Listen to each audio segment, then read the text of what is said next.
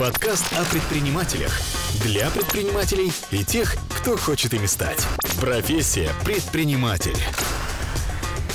А, друзья, всем привет! С вами подкаст «Профессия предприниматель». Э, я ведущий Антон Беляевский. А, и так получается, что нас зачастили э, гости из столицы, либо из Санкт-Петербурга в нашу передачу.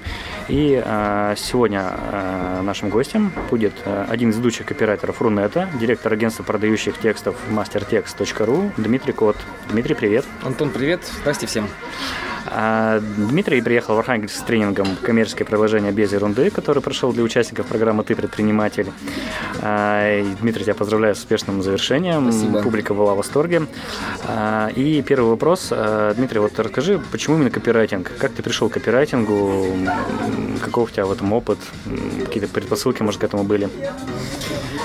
Ну, я так, э, частенько ответы на такие вопросы, они вы, вы, вынуждают человека рассказывать свою биографию. Я постараюсь, чтобы из моего творческого пути вам, дорогие слушатели, было максимально некая ну, практичность и польза, чтобы вы сделали какие-то выводы. Поэтому я под определенным углом буду рассказывать свою историю.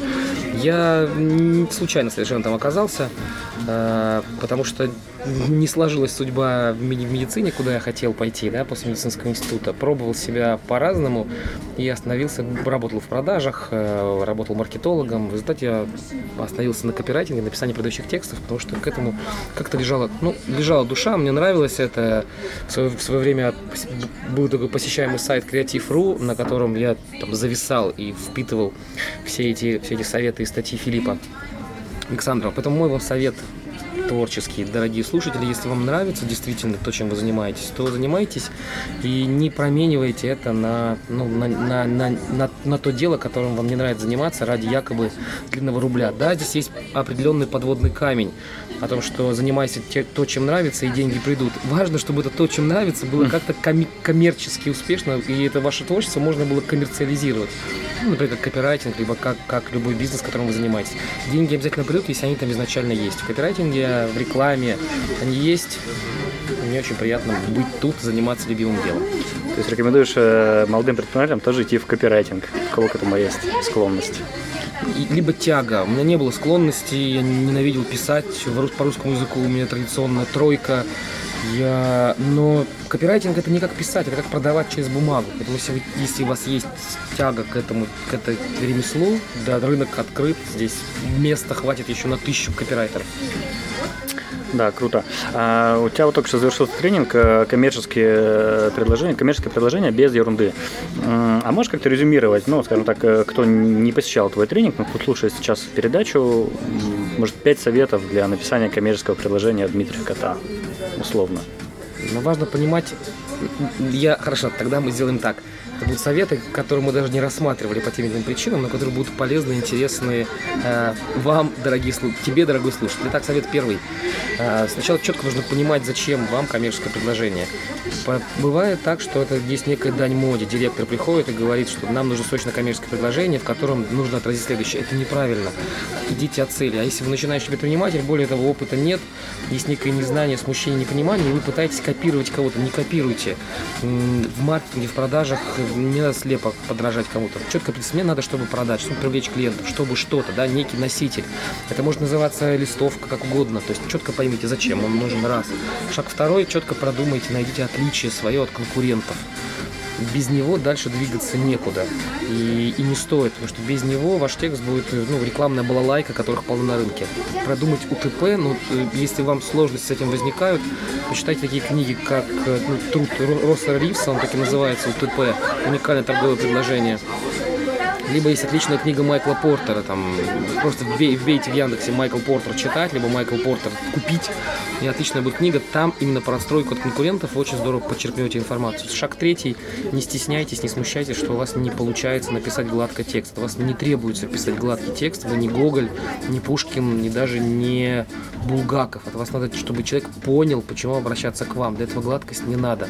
Нужны именно донесения. Если смущаетесь, пишите короткими предложениями, в коротких предложениях меньше шансов допустить какую-то стилистическую грубую ошибку. И совет пятый, да, это пятый совет, четвертый, пятый, ну, вообще следующий совет. Мгм. Четко, четко за- за- закрывайте человека на какое-то действие, призывайте его к действию, не оставляйте один на один. Вот, Ну, и вот я закончил, э, до новых встреч. Нет, ни в коем случае, четкий призыв к действию, позвоните мне и задайте вопросы, либо напишите мне и что-то. Да. К сожалению, многие, особенно начинающие предприниматели, с этим смущаются, как- как-то агрессивно продавать, потому что лю- людей это отпугнет, потому что люди во мне как-то не так, не так хорошо подумают. Да не важно, что вас подумают, важно, сколько звонков вы получите, сколько продаж вы сделаете. Без призыва к действию продаж не будет. Помните об этом. Мгм, мгм. Ну, а как это сделать, э, вы сможете узнать на тренинге Дмитрия Кота, который пройдет 10, 10 февраля в Архангельске. Да. Да, Дмитрий приедет к нам второй раз. А, вот нашу передачу слушают в основном молодые предприниматели, либо кто хочет стать предпринимателем, молодые люди. А, вот что порекомендуешь? Писать самим коммерческое предложение, либо обратиться к профессионалам? Все зависит от бюджета, от того, чего вы хотите этим добиться. То есть, кон- ну, напрашивается первая, да, самая такая мысль, конечно, об- обращаться к профессионалам. Но надо четко понимать, зачем вы нему делаете, зачем вы к, к этому прибегаете и каких параллельно задач вы пытаетесь, какие задачи параллельно вы пытаетесь решить. Например, получить от копирайтера не только готовое коммерческое предложение, но еще какие-то наработки в виде промежуточных идей, которые он будет предоставлять, некие черновики заготовки, на базе которых вы сможете создать несколько текстов и тем самым окупить вложения. Вы можете перенять его определенную технологию написания коммерческих предложений, чтобы потом ее тиражировать и не прибегать к его, к его ус- услугам, к его, к его, ну, к нему. Шаг третий, вы можете просто новые идеи получить от него. Если этого вам не надо, и вы худо-бедно умеете писать ну, на четверку школьное сочинение вы в школе писали, то вы самостоятельно справитесь и сэкономите ну, тысячи и десятки тысяч рублей на услугах копирайтеров. Опять же, не пытайтесь здесь сэкономить. То есть попытка обратиться к ну, бюджетному копирайтеру на фрилансе, который вам за 500 рублей напишет коммерческое предложение, скорее всего, обернется потерей времени и этих самых 500 рублей. Вы напишите лучше, чем копирайтер за 500 рублей. Будьте к этому готовы. Но вы не напишите лучше, чем дорого, высокооплачиваемый дорогой копирайтер. И поэтому здесь нужно делать выбор. Либо вы вкладываете деньги и четко понимаете, чего вы хотите, либо не паритесь и пишите самостоятельно. Мгм. А какие в основном ошибки встречаются при написании коммерческих предложений? Ну, наверняка есть какой-то топ, там, не знаю, 5 или 10 ошибок, которые, ну, допускают 90% М, Ошибок тьма. Большая их часть э, на слух не воспринимается. Э, и они видны в чужих текстах, но, к сожалению, в своих текстах человек их не находит. Потому Мгм. что нет, это у этих тупиц, которые вокруг, а у меня же гениальные тексты. Но, тем не менее, давайте их проговорим, присмотритесь к вашим текстам. Самая сильная ошибка – это нет отличия от конкурентов. Из вашего текста непонятно, чем ваше предложение, ваша услуга, либо ваш товар лучше аналогов. Раз. Вторая ошибка – текст большой. Два. Ошибка, ну, большой это больше одно, одного листа формата А4. 5 листов, 6 листов, воды. А ошибка следующая. М, Текст не структурирован, когда просто вы вываливали в, в той последовательности, в какой вам в голову приходили мысли.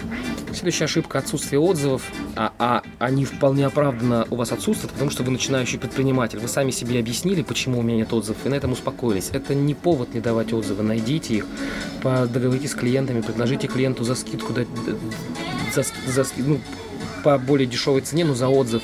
Ищите, требуйте, просите, но коммерческие предложения без отзывов работают намного хуже и гораздо слабее, чем с отзывами. И Следующая ошибка – отсутствие специального предложения, то есть предложения ограниченного по времени, когда мы ставим человека перед определенным туп- ну, условием, шантажом, тупиком. Ты делай заказ по выгод- на выгодных условиях до такого-то числа.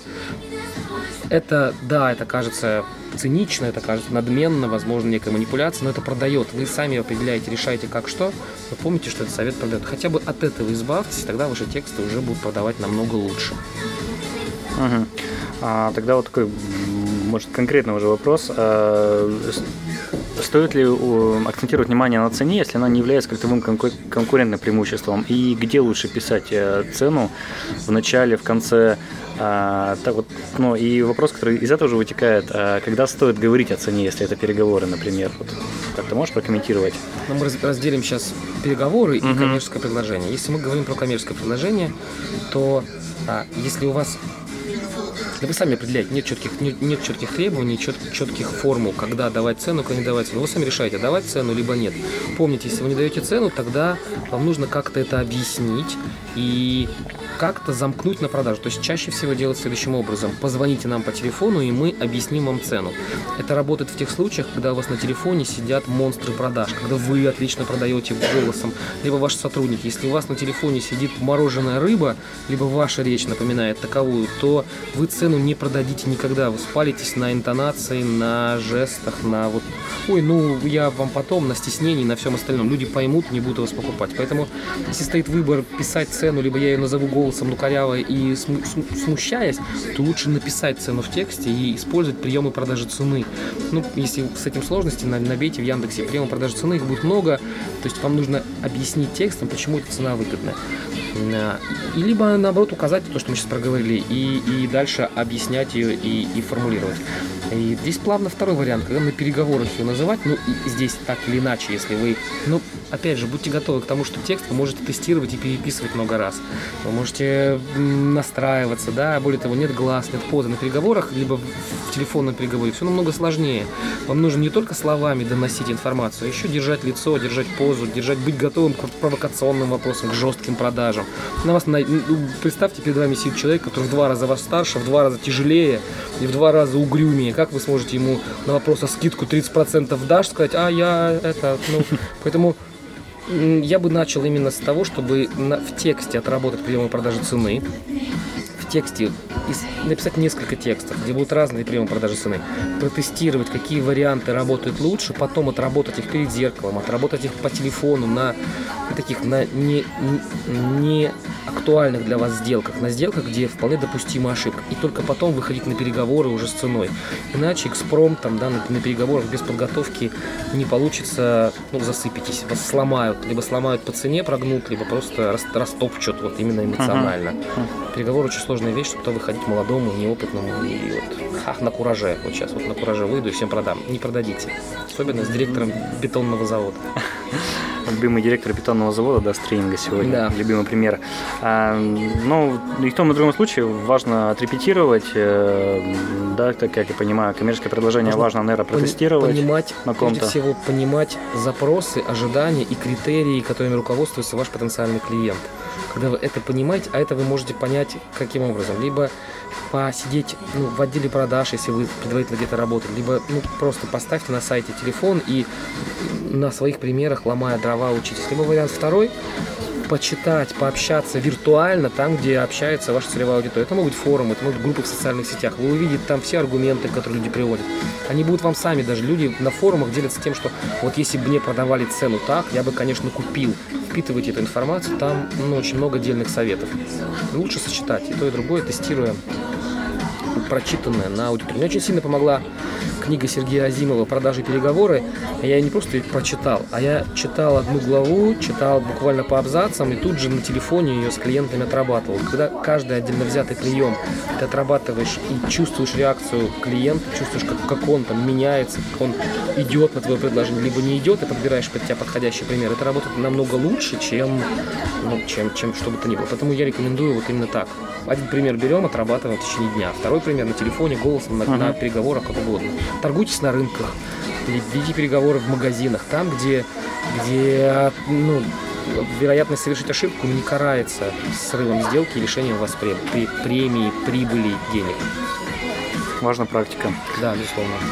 А как, вот мы сейчас говорим просто про коммерческое предложение, а какие вообще инструменты, на твой взгляд, наиболее перспективные или у которых наибольшая эффективность, э, там, e-mail, э, e-mail, SMS, э, может быть, факсы, вот как ты сегодня приводил пример, что в нестоличных городах еще достаточно эффективность оказывается факс, факсимильная связь. Казалось бы, ретро.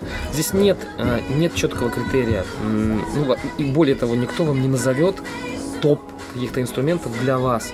Будьте, если вы обращаетесь в рекламное агентство, будьте готовы, кто, что вам, вас будут убеждать в том, чтобы заказывать те инструменты, которые выгодно продавать рекламному агентству. Тоже это надо понимать. А, для, ну, то есть, опять же, все зависит даже не от количества инструментов и не от инструментов, а от того, насколько грамотно вы их используете. Есть компании, которые, ну, у меня, например, есть а, знакомые клиенты мои, компания занимается организацией мероприятий да, в Москве, конференций тренингов. Они говорят, что у нас есть определенная тематика, которую мы собираем только email-рассылками. Никаких обзвонов, никаких рассылок, никаких ну, вот, бумажных встреч, ничего. Мы просто по определенной схеме, по определенной методике рассылаем рекламные письма на протяжении определенного времени. Собираем залы 100, 200, 300 человек. Это зависит от того, насколько вы инструментом владеете, насколько он для данного рынка используется. А это вы поймете только перебирая разные инструменты. Не замыкайтесь на одном. Раз. И не бегите на поводу модности два. Раньше был там год назад маркетинг в социальных сетях, сейчас какой-нибудь арома-маркетинг будет, завтра будет гипномаркетинг, что-нибудь еще. Это все модности, а на, на традиционных там инструментах SEO, не знаю, контекстной рекламы можно жить и жить очень неплохо. Подбирайте, пробуйте. Ну, то есть, другими словами, что хочу сказать. Примерно 30% вашего рекламного бюджета, от 10-30% выделяйте на тестирование новых каналов. У вас будет там контекстная реклама, допустим, 70%. И вот 30% пробуйте социальные сети, email-маркетинг, обзвоны, факсовые рассылки. И за, обязательно замеряйте результат, тогда вы поймете, что для вашего рынка, для вас лично подходит лучше всего. Угу. А можешь назвать какие-то примеры компаний, которые вот, ну прямо вау, у них э, все четко, коммерческое предложение оформляется, ведется рекламная политика. Какие-то есть такие примеры прямо живые? Чтобы назвать четко комп- компании, надо четко понимать изнутри, работает оно или нет. Потому что мы зачастую, как маркетологи, либо как клиенты, uh-huh. мы смотрим на одно, но это не покупаем. Ой, прикольное какое коммерческое предложение. А купил бы? Не, не купил, потому что дорого. Поэтому таких примеров, вот они есть, но я, к сожалению, не могу их назвать, потому что я связан, да, сообщением, ну, условием о неразглашении информации, мы вам советуем, для того, чтобы понять, а, момент первый. Коммерческое предложение, либо один рекламный текст чудо не сделает. Вам нужно его четко встроить в ваш цикл продаж. Для этого есть лучше всего работает следующая схема. Это предварительный обзвон клиентов. Затем высылаете им коммерческое под каким-то поводом для чего-то нужно. Да? Затем вы высылаете коммерческое предложение, затем повторный контакт. Это может быть обзвон, это может быть визит в офис, это может быть там некое письмо, все что угодно. То есть серия касаний, одна, одно из касаний, которое является коммерческое предложение. И тогда вот эффективность всего этого цикла вы оцениваете. Потому что коммерческое предложение красивое, но оно не доходит до клиента, и его выбрасывают секретари. Работает оно? Ну нет, но зато красивое, заказано там в дизайнах. Либо наоборот, ужасное, жуткое, но мы доставляем его, не знаю, под дверь прямо квартиры, подпихиваем клиенту, он его читает и продает. Здесь важна даже не красота, а именно эффективность, она зависит от многих факторов. Поэтому пробуйте, да, тестируйте, замеряйте. Угу. А, сегодня ты на тренинге, в принципе, разъяснял, а, но я хотел бы, чтобы и в нашей передаче прозвучало, вот э, на что стоит делать упор и в чем отличие, если ты, допустим, оказываешь услуги или продаешь товары, или выполняешь работы. А, вот э, вкратце, если это возможно, прокомментирую. Ну, для себя? То есть это опять же такой четкой системы разделения не встречал. Все это есть по крупицам в разных книгах, uh-huh. в разных примерах, в разных кейсах. Я просто собрал это все в единую систему, uh-huh. отработал на, на своих клиентах, на, в рамках написания текстов. Uh-huh. И, и, и еще вот, э, и, да. извини, э, и хотел бы тоже отличие понятия B2C от B2B сектора, вот в, в этом же ключе uh-huh. этого вопроса. Хорошо. Момент первый, да, как, в чем особенность отличия продажи услуг и продажи товаров. Если вы продаете товар, то вам важно понимать, вы сами являетесь производителем товара, что редко случается, либо вы продаете чей-то товар. Например, у вас интернет-магазин, uh-huh. либо у вас оптовая компания. Если в этом случае вы не являетесь производителем товара, то вам не надо вкладывать большие усилия, и что делают, к сожалению, очень многие, в описание этого товара. Вам нужно вкладывать гигантские усилия в то, чтобы объяснить, почему этот товар нужно покупать именно у нас. Вот такой банальный, насущный пример пример, как продажа популярных телефонов, допустим, того же айфона. Десятки интернет-магазинов повторяют одну и ту же ошибку. Они рассказывают, какой iPhone классный, вместо того, чтобы объяснять, почему покупать iPhone у них. Если человек хочет купить iPhone, он уже знает, насколько он классный и почему его нужно покупать. Объясните, почему у вас. Некоторые магазины, да, на это идут. Но это из ярких примеров. Не устаю его рекомендовать. Интернет-магазин Видеошопер, видеошопер.ру. Посетите его, посмотрите там, как продаются телефоны. Там нет упора на их технические характеристики, а именно везде объясняется, почему покупать и Э, эти модели нужно именно у нас. Если вы продаете услуги, с этим, с одной стороны, легче, потому что вы, как бы, производитель данной услуги, ее оказываете. С второй стороны, сложнее, потому что услуга ее не потрогать, она не вербальная, ну, продажа воздуха, другими словами.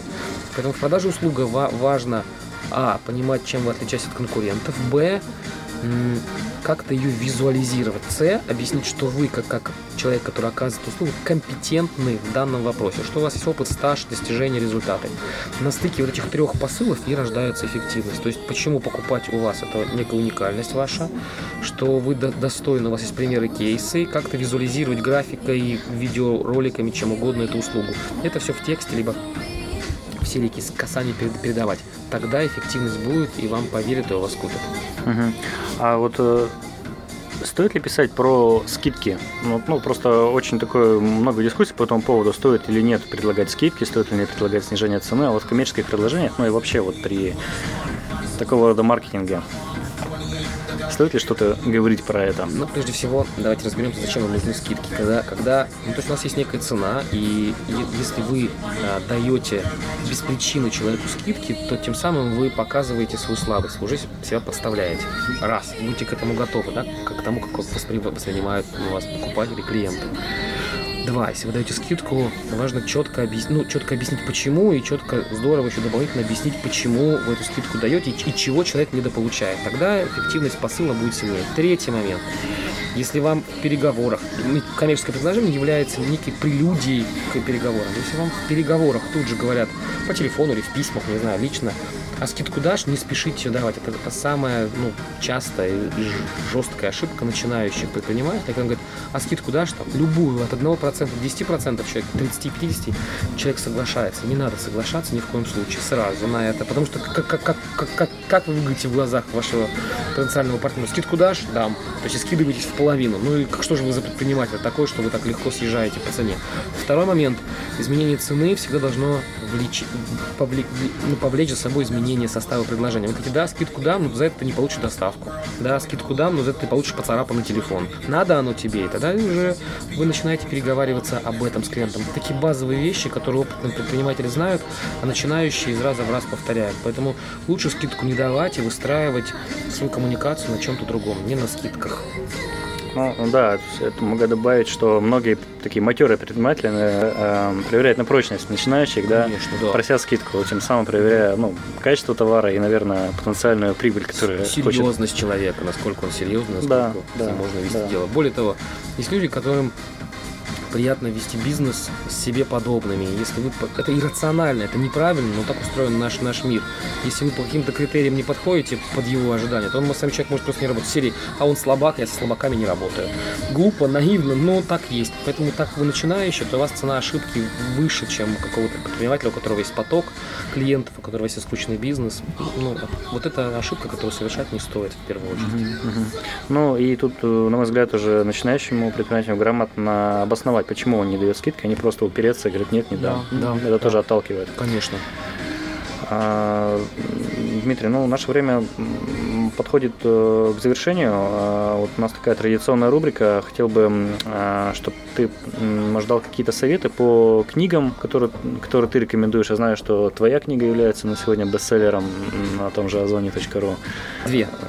Две, две книги. Я все скажу. Да, можешь про них сказать. Либо, э, либо еще дополнение книга, может, какие-то бизнес-тренеров или семинары, которые ты также можешь порекомендовать, тоже приветствуется. Ну, для того, чтобы написать нормальные, научиться писать и писать нормальные, полноценные, эффективные тексты, э, необходимо развиваться в трех направлениях. Это маркетинг, это продажи, это психология. И, и где-то там рядышком лежит копирайтинг. Без этих трех китов продаж у вас не будет. Теперь давайте самые хитовые книги из этих направлений, а потом копирайтинг, как, как, чтобы uh-huh. отполировать. Маркетинг это, безусловно, э, Джек Траут, позиционирование, битва за умы. Она классика жанра, старая добрая книга, которая оставит в голове вот именно необходимость отстраиваться от конкурентов. Раз. По поводу продаж, это Сергей Азимов, то, что я говорил, продажи, переговоры. Это Гевин Кеннеди, договориться можно обо всем. Там не совсем он о продажах, но тем не менее. И все, что Деревицкого, что найдете, что купите, читайте обязательно.